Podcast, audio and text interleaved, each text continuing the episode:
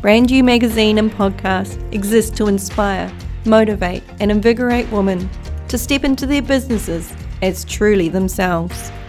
Full of real life stories, practical solutions, and inspirational ideas from fellow entrepreneurs. Each issue has a different theme that showcases the many values, beliefs, and morals that women build their businesses around today. So, be your business and brand you. Power of colour is inescapable in business and it can be used in so many ways. In this, the colourful issue of Brand You magazine and podcast, we will be celebrating bright, vibrant businesswomen who live and breathe rainbows both personally and professionally.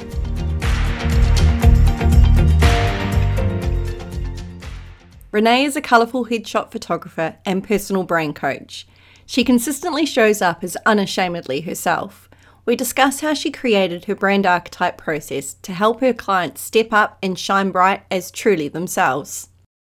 We're going to jump into talking to Renee now. So, what is it that you do, Renee? Who is Renee Scher? Oh, that's a pretty cool question. I am all over the place. So, predominantly, I am a brand photographer and personal brand mentor. I'm a very open and happy side hustler. So, I work uh, also part time in a human resources and learning and development type role. So I have many hats and they are the two biggest ones that I have, apart from the life ones like parenting and all of that kind of stuff, the grown up stuff. Um, but it's a really good mix, and it's a mix I quite enjoy because it challenges my brain in a couple of different ways. I feel like so often we get lumped under our career title, and that's it. One of the things that I really hope for this next generation, you start to see it coming through, is that I really hope that they can have more of a definition of defining their own careers mm. and their mm. own career paths and finding that cross section between things they really love doing and things they have a natural affinity for. I feel like I broke away from that traditional career path that was graphic designers do this and this and this. So many of this next generation are going to be able to define that from a much younger age all of the research and all of the trends that are coming out of the whole human resources and the future workforce space says that there is no necessary career paths anymore because we don't know the types of careers that people like my kids who are late primary school we, there's no idea what kind of jobs they're going to have by the time they actually reach employment age the flexibility of what careers could one day be is pretty amazing.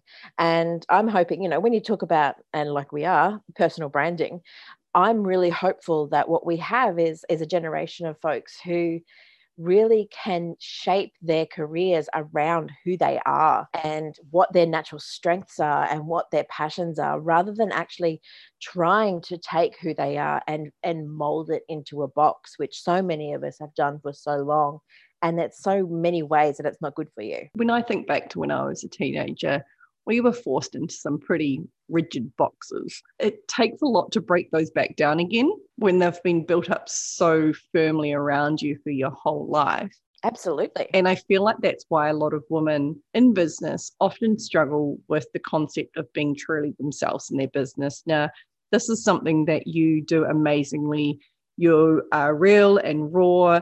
You talk about everything from divorce to body issues to single motherhood and what it means to be female in today's crazy world. Where does that come from? A couple of things, right? One is that I've always been a sharer. So now having a very open platform like social media is just another channel for a big extrovert to share.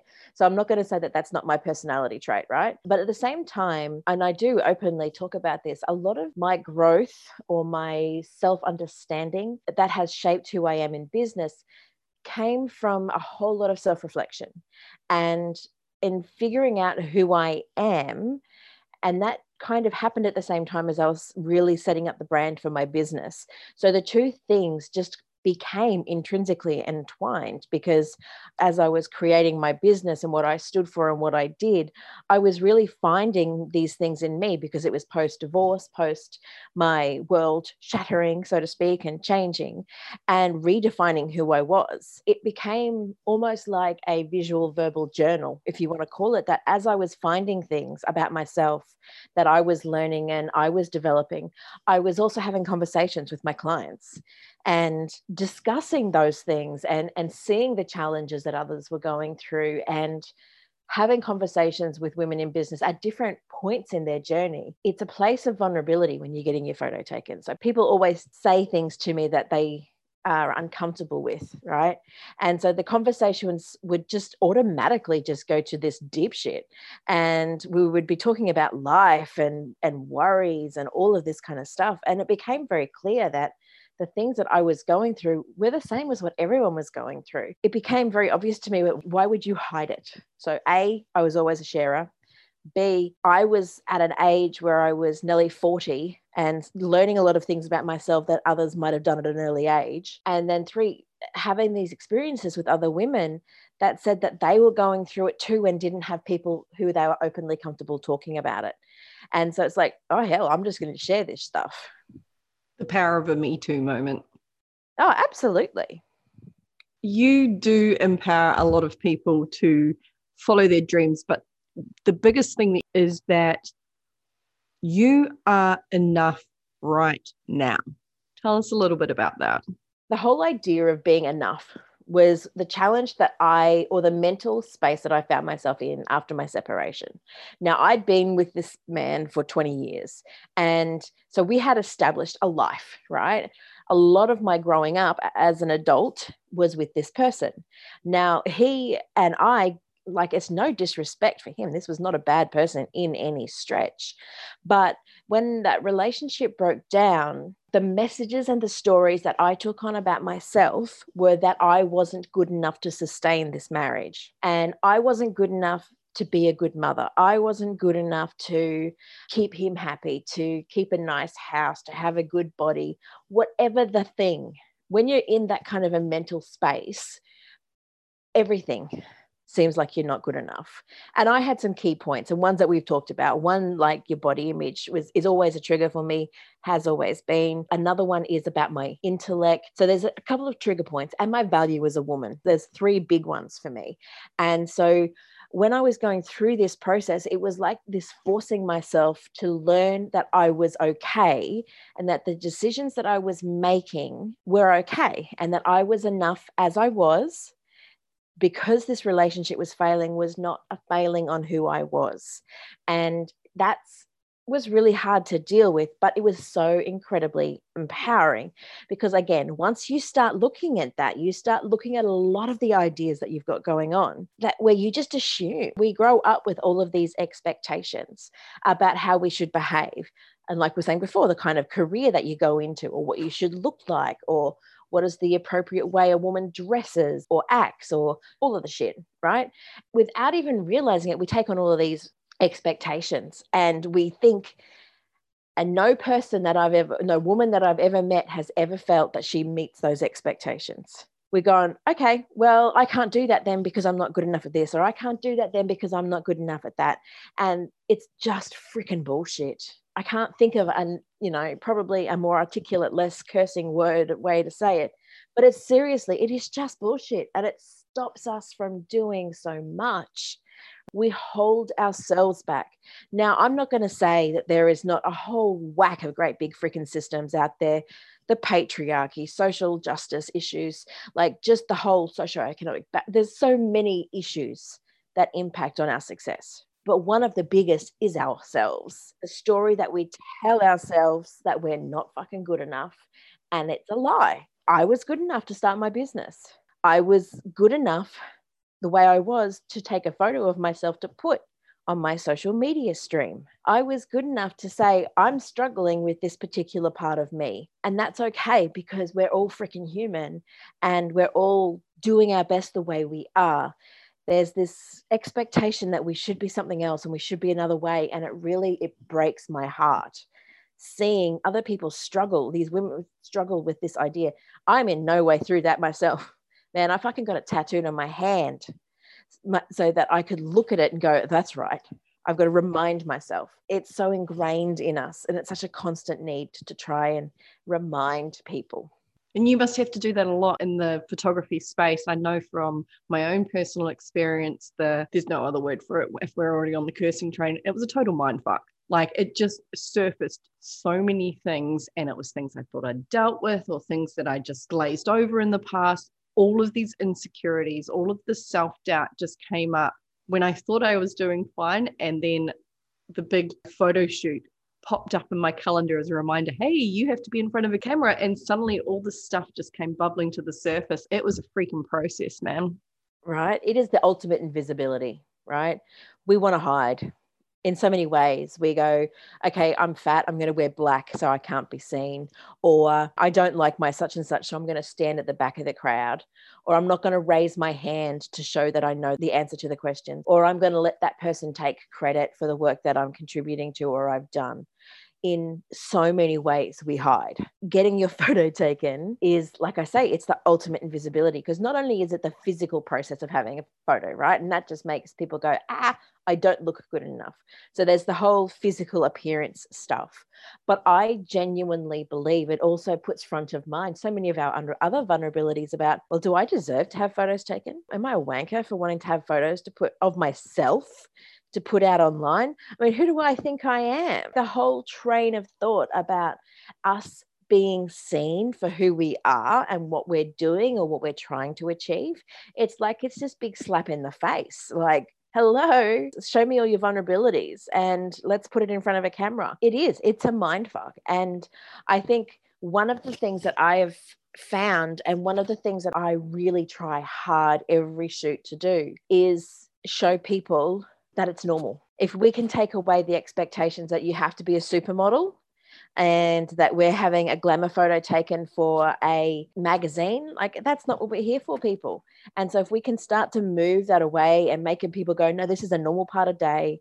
This is a normal thing to do. Start taking away some of those crazy ideas about whether or not you're good enough to actually be seen then hopefully we can start to change that. When you put this out there, what kinds of people are you attracting in return? I get folks who are generally uncomfortable in some way with their body or with what they look like, have some self confidence issues all around. They are generally women who are a little older, 35 plus, not the Instagram generation, basically, not the selfie generation, people who don't want their photo taken, aren't used to having their photo taken. But at the same time, what I get is people who go, I'm really uncomfortable. I don't want someone to lie to me about this. I want to feel comfortable with somebody.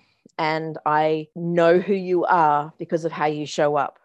And I know that you will be the same as when you're online. You hold a mirror up to yourself, and in turn, you're potentially reflecting back to other people that it's okay. Absolutely. Absolutely. I'm not saying that I get people who are the same as me. So if we assume that I am very loud, I am very bright and colorful, I swear a lot, there's a whole lot of other outward expressions of who I am. I've got, had many, many clients who are very quiet, very introverted, wouldn't swear, don't you know what I mean? Like, but that doesn't mean they still don't need or um, feel drawn to the energy of somebody who is not going to pussyfoot around, who is going to be honest and open, who they can feel is being just upfront. Like many industries, people have this preconceived notion that photographers are cool. Like they wear black and they're like funky and shit like that. It's so not true. They want to feel comfortable. So obviously, people are coming to you in the space of vulnerability.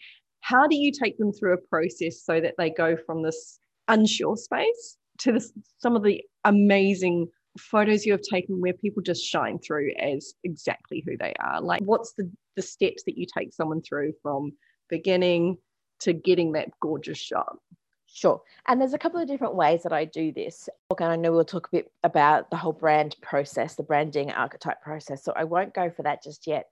But what I think is really important is that, and maybe it's my background, is to me, education is huge. It's helping inform folks that the mm. worries that they have are normal, that the concerns that they've got are not unique to them. When people know that they're being seen, that the experience and the nerves and the insecurities are being recognized but not downplayed, they settle in right? It's like, okay, I can take a deep breath. I can put that aside. I've also spent a lot of time, and I'm not saying that I'm perfect at this, but I'm put a lot of time and energy in how I interact with people in that interaction, in that shoot, with the energy that I bring into it. One of the other parts of that for me is about, it's a matter of putting people at ease, but that sounds a little trite Do you know what I mean? It's allowing people to be them and reading who they are. And if they are somebody who is quite introverted, who is a little bit shy, then I don't want that to not come through in the pictures because that's who they are. I don't want to make someone pretend. So it's about talking with them. I do a lot of talking uh, if you haven't noticed, and a lot of asking questions and a lot of discussing, you know, what do you do? Like, what, what do you love about your job? Because once you start talking about things or get your client to start talking about things, they go into their comfort spot. They go into their, oh, okay, I don't have to worry about standing in front of a camera and smiling. I can talk to somebody about something that lights me up. And then for me, my job is then to be ready to go with the camera and the settings and just snap it because taking a photo is not hard, but taking a photo where somebody is being themselves, but also looking like a great version of themselves is down to the interaction with the person and that smile coming out, that personality coming out, the eyes lighting up, all of those things. It's not about the camera, it's not about the settings. And that's the bit that I can geek out on. You've built a process that's a cross section between your day job and what is fast becoming more than a side hustle. You've found a nice cross section between the two through a process that you've developed. Could you tell us a little bit about how this works and how you came up with it? It's a really weird story. And like you're you're completely right. It is like this overlap of all of the different parts of me. Like from being a Cosmo quiz lover as a teenager and then kind of really getting into the whole idea of astrology and all of that kind of stuff where you learn what your star sign is and it made me fascinated by the idea of what is archetypes, but it's this collection of knowledge about people. And when I was in my day job, which, like I mentioned, is in learning and development, one of the things that we would often do is these team building exercises where we would do various personality profiling tools, like the Myers Briggs indicator, or what else is the Big Five that we have done, and a couple of others like that. They're all various tools that help to at its basis categorize personality traits. Now, many of these tools are based on what is a body of work by a personality psychologist named Carl Jung, which is a long time ago, and he came up with these archetype types. Now, these types are everywhere, and that's the beauty of them. The science or the study behind archetypes is like there's this collection of specific behaviors and traits that are often associated with each other. In some people believe that there is a collective unconscious. We know that type. We recognize that type. So it makes sense to us, right? These collections of personality traits.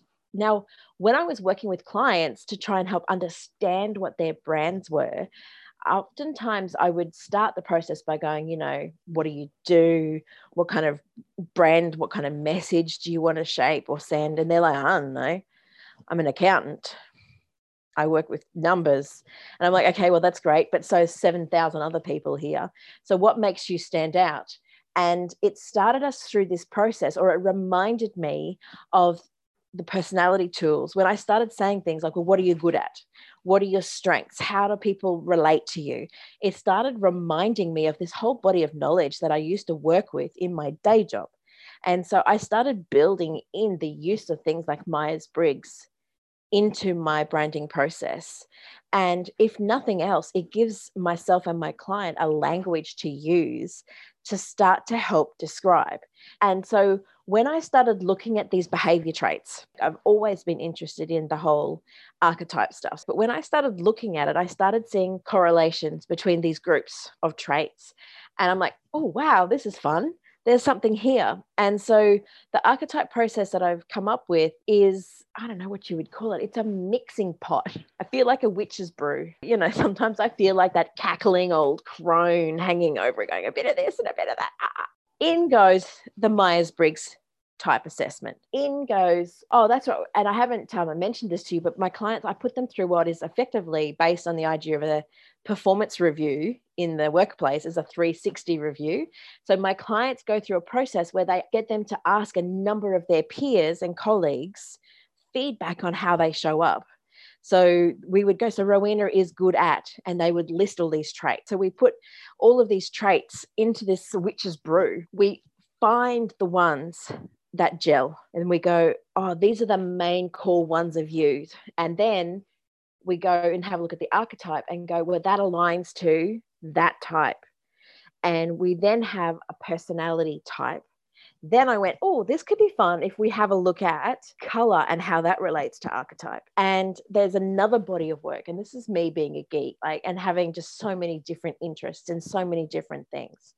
I'd been doing some reading about color theory and color psychology, particularly the work of a, um, a Dr. Angela Wright. She has done this work that is not just about blue makes you calm and green makes you think of nature, whatever. Yeah, and yellow makes you yeah. happy, and red can make you hungry or angry, which can be a bit, bit of, of, a conflict. Both. That's probably where hangry came from. I can tell you why though. Red is a stimulus color. So the color, the energy wave, the light wave of red is a, um, a stimulating it, which is why a little bit can make you a bit hungry, but a lot of it can make you angry. It's why it's also the color of sexy lingerie too, because it gets you going. But her work was not just about individual colors, but it was about the combination of colors. And when you combine certain colors together, the additional right. I'm okay meaning that, that I'm learning shares. stuff. It's great. And I thought that was fascinating. And then I'm like, oh, I wonder if I can lay that on top of some of the personality profiling and some of the archetypes. And that's kind of how it all happened. It was just serendipitous little layering of bodies of knowledge, these different ideas. What it came down to was me making stuff up, basically, because I couldn't actually find any one thing that did everything that I wanted it to. And I'm like, okay, well, I'm going to take a bit of this and I'm going to take a bit of that and I'm going to take a bit of this and I'm going to put it together and I've come up with what I've got. I work with four archetypes because they're very driven by the four seasonal color palette. I also find that people want something that's familiar and easy to understand. That's the point of an archetype. Do you know what I mean? It's like a collection of familiar ideas. Yeah, when there's 16 of them or something, that's just too too much. Too much for folks and for me. And if it's anything like the Cosmo quiz, you want to go back and see if you can get a different answer.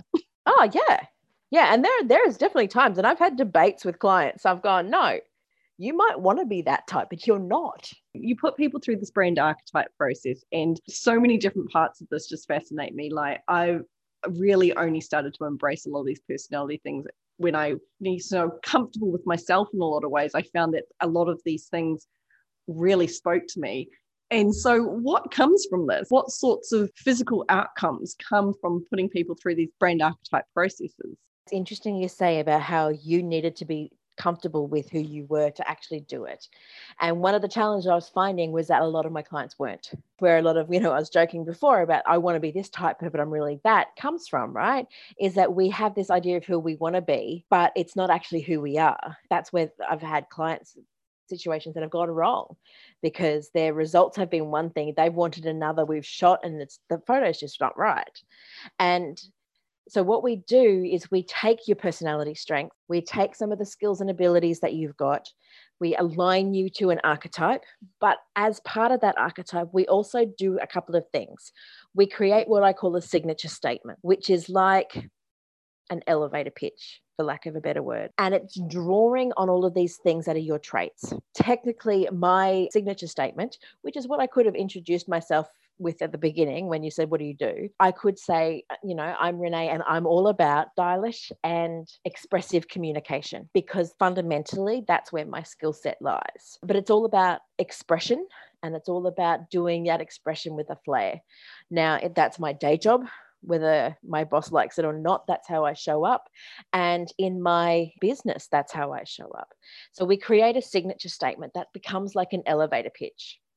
And then we align some of the core values and traits that come out of your archetype with a color palette. So, using myself, for example, again, some of the core traits that would come out of my type are around nurturing, are around joy are around i use the word love but it's it's more about compassion so what we do is then okay we go okay so these are your top 3 traits we then go to the palettes the color psychology and go okay, if joy is one of your key values, then we're going to use yellow as part of your, your brand. If love, compassion, and nurturing are part of your who you are, then we're going to use pinks in your brand. As a designer, I'm sure you know there is a whole wide world of pink. So then we go, well, what the fuck? What pink do I use? Right. And that's where the next layer, the archetype comes in. Because by having a look at my type, my personality traits, how I show up, I am a creator brand. That's the type I am. I'm a creator type. So if I go to my creator brand palette, what is aligned to the spring color palette? Bright, bold, clear, warm colors. So I would go and pick a bright, bold, clear, yellow, and pink. If I'd come out the other end as a sage brand, for example, which is somebody who can still be joyful, can still be nurturing and loving, but does so in a much more timeless, gentle way, I would go to a, a summer palette, which is all of those cool, soft, almost pastel gray undertones. So I would be looking at a soft pinks and softer yellows, not necessarily insipid. They've got a cool undertone. They've got a little bit more muted than the warm, vibrant of my brand. So then we have this color palette. And along with the colors of a archetype, I also have overlaid that again with a whole lot of, and you probably know this stuff better than I do, but design aesthetics. So, you know, circles are related to joy, for example. So in my branding, I would have, or in a creative brand, we would talk about, you know, the use of confetti or other circle shapes as props as part of the imagery because it helps to transfer that message of joy and lightheartedness and fun into the brand. So we've come through, we've identified our strengths, which, by the way, is a huge step because a lot of my clients have never spent that much time self reflecting. We live for our families, our jobs, and everything else. That's the whole idea of thinking about ourselves is like down the list. So the very process of thinking about ourselves, what we're good at, getting feedback from others about we're good, what we're good at, is a real strengthening to the confidence then we go, okay, well, my core values are this. What I'm good at is this. And that leads me to being this brand with this particular color palette that's sharing those core values. So it's not just because I think pink is pretty, but that pink is meaningful to me. And not just any pink, but a specific pink that shares my vibrancy. And then I go like full woo woo. Is woo woo the word looking you're looking for here? Well, I don't know. I don't know. But I just I, I throw a lot of stuff together, and that's where my shoot styling comes in. So that first half of it is a lot of the coaching stuff that we do. But then we go to wardrobe styling, styling in line with those things. My creator brand would have sequins or uh, bold colors, obviously, in clothes, but clothes that are a bit not edgy as in cool, but a bit left of center, quirky slogans, interesting shapes probably things that are a bit more contemporary or modern, but not necessarily sleek and minimalist. Whereas if I had been that Sage brand that we mentioned earlier, I would probably be in jeans and a, a white button down shirt, right? I've got a more timeless look. Or I might have the classic pinstripes, would be my style. My whole look is a lot more, my creative side wants to say subdued, but it's a lot more timeless. It's a lot more classic clients get a wardrobe, they get a whole lot of ideas for backdrops, props, things that they can use in the shoot styling to help bring that brand out. And so the idea is at the other end, not only do they have photos, because that's what I do as a photographer, but they have photos that are really flippin' intentional. They're not just pretty photos of somebody walking down the beach at dawn because it's pretty. They've got a set of photos that are a genuine marketing asset that share a whole lot of information about who they are. And then for extra for shits and giggles, I'll give them guides as to, you know, tips for how would you would do copywriting kind of words that you could put in your copy because brand voice should be consistent along those lines. I would give recommendations for uh, I'm not a designer basically. And while I've had clients who ask me that, I'll say, look, I'll give you some ideas and I'll give you information for you to take to a designer or a web designer to work with. So there is a very distinct line there because a lot of people think that when I start talking color palettes and I start talking things like that, they're like, okay, well, this is the next step. But I'm like, no, there's a whole different skill set to that. But, you know, here's the kind of vibe you want to take to it. So a whole lot of documents at the other end.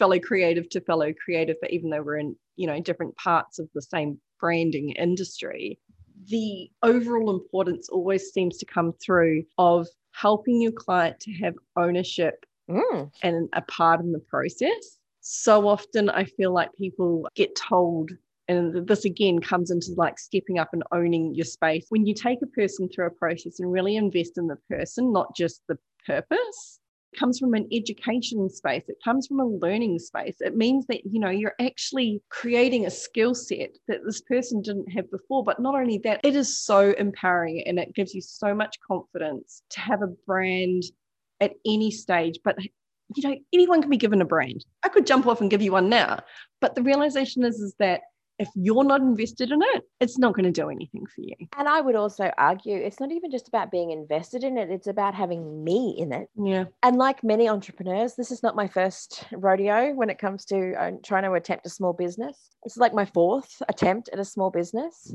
And I'm very fortunate that I've got a graphic designer who is a brother. And so my very first versions he did for me, and none of them were me because the jobs weren't me. The work that I was trying to do wasn't me. I think my first photography logo was very soft and pretty, a bit of watercolor here and a bit of a, a, nice script font because that's what they did. And it's like, but it's also not me. I'm very clear when I work with clients that I work with personal brands, business brands. You know, there is a backwards and forwards, and we'll talk a lot about that beforehand, as in going, well, am I the right fit for somebody? But I genuinely want to bring the person into the brand that we're creating. So solopreneurs, creatives, all of that kind of stuff is my jam. Do you know the really funny thing about this is that I was a graphic designer with brand shame. You work in corporate and you just think you know it all. And then you go on your own and realize you know jack shit. I had to put myself through my own branding process. This is what I mean by our processes seem to align so strongly is that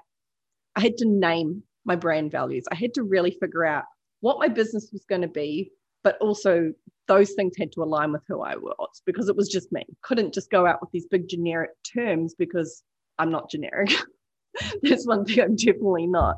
So, what you do in your process, I did for myself, and I actually started doing it for my clients. So, for instance, my brand values, and I'm always of the thought that it's okay for your brand values to change as you grow in a business. And I feel like so often people feel like they're locked in stone, but mine are bold and I assigned a color to it. So black for me was bold, energetic, and that's yellow, confident, and aqua blue. And it's not necessarily got too much psychology behind it, but it's how I felt about it.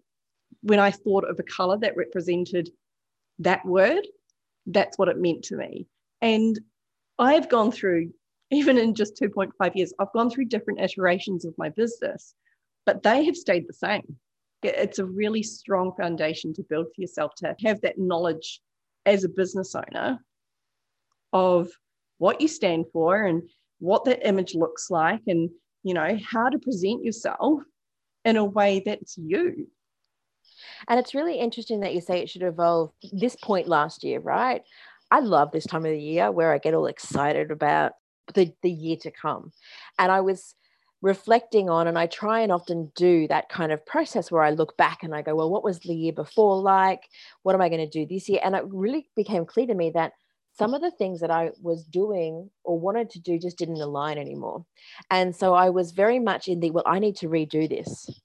And so I did. I took myself through that process, like you say. And I mean, I actually shared myself going through that process in my stories on Instagram going, okay, so today I'm looking at, and this is what I found, and this is the conversation. And what I found is that as I was doing that, whereas once I was in my system, a solid creator brand, I had a whole lot of hero brand undertones now. In the end of 2019, I wasn't feeling really aligned to what my brand was because it didn't have the depth that I was feeling that was coming in from my hero brand. So even though I haven't changed, somewhat I have because you do, you grow up, but I still felt the need to evolve that.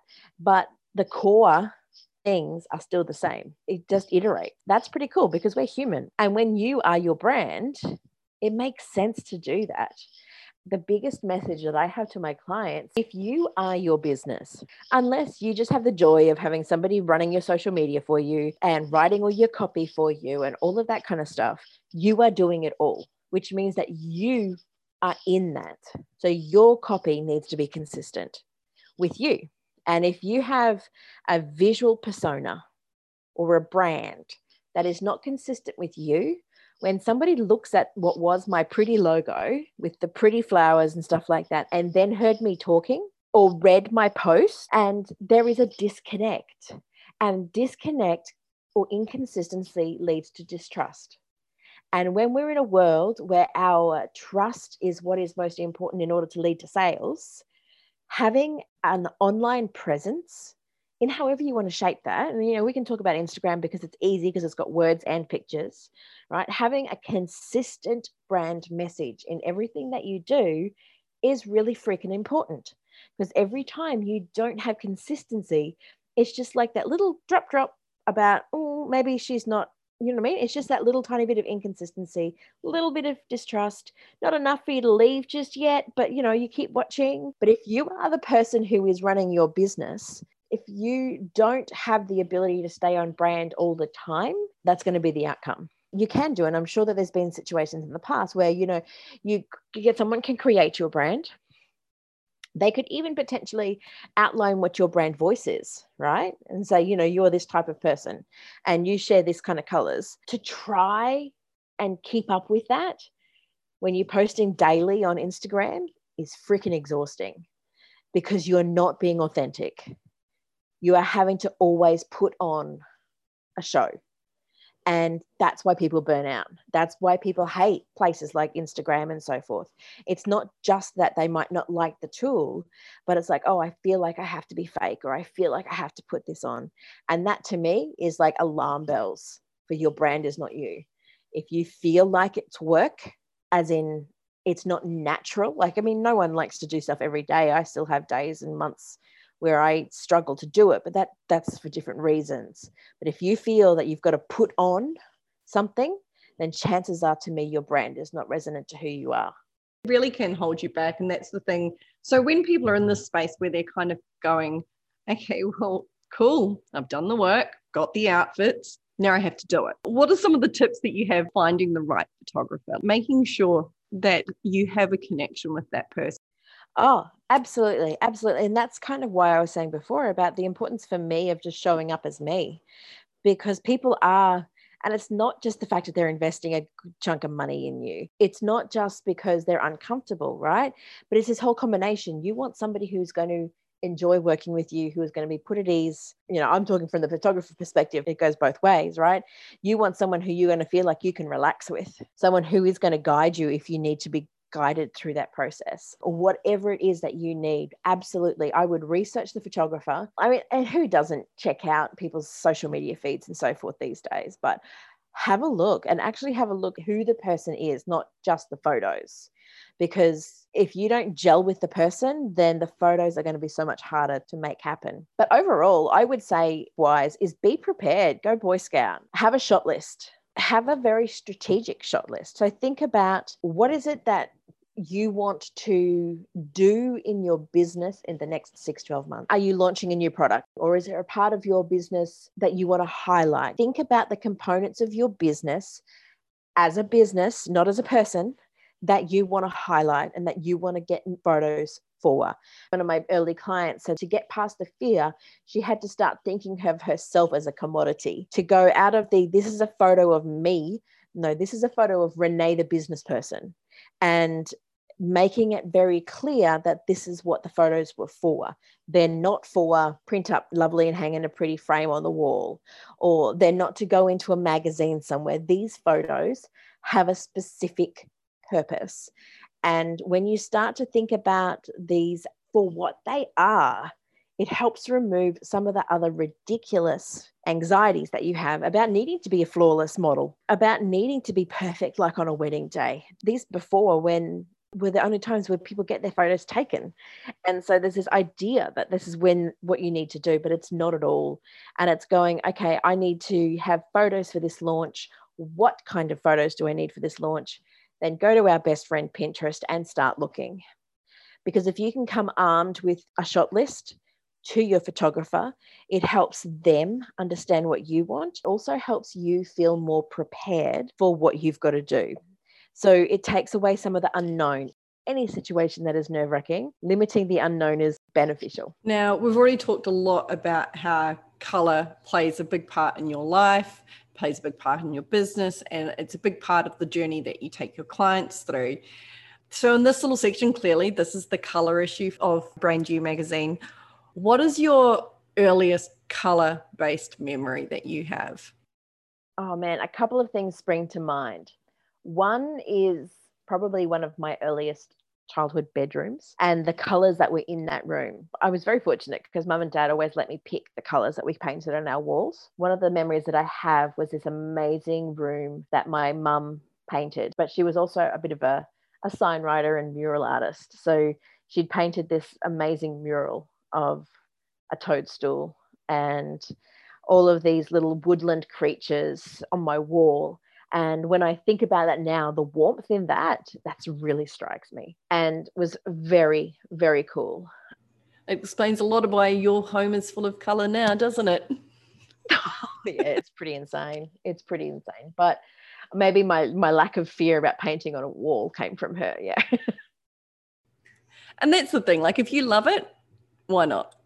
What is your favorite color? Mm, it's a cruel question. It is a tough battle. I tell my kids that my favorite color is blue, and that's because both of their names are of different shades of blue. And so I have an indigo and I have an azura, which is from the Italian word azure, but probably secretly is yellow because it's just so freaking happy. And who doesn't need more happy in their life, right? Want to find out your own brand archetype? Jump over and take the test on Renee's website, reneeshear.com.au. It's crazy accurate. Like Renee, no surprise, I'm a creator brand. Let me know what you get. Thank you for joining us today. If you would like to see more, subscribe to Brand You Magazine over at www.brandyoumagazine.com.au. Every three months, you will receive the new issue direct to your inbox full of gorgeous design, freebies and discounts, and interactive links that will allow you to connect with our contributors. And check out our Instagram for more inspiration to be your business and brand you.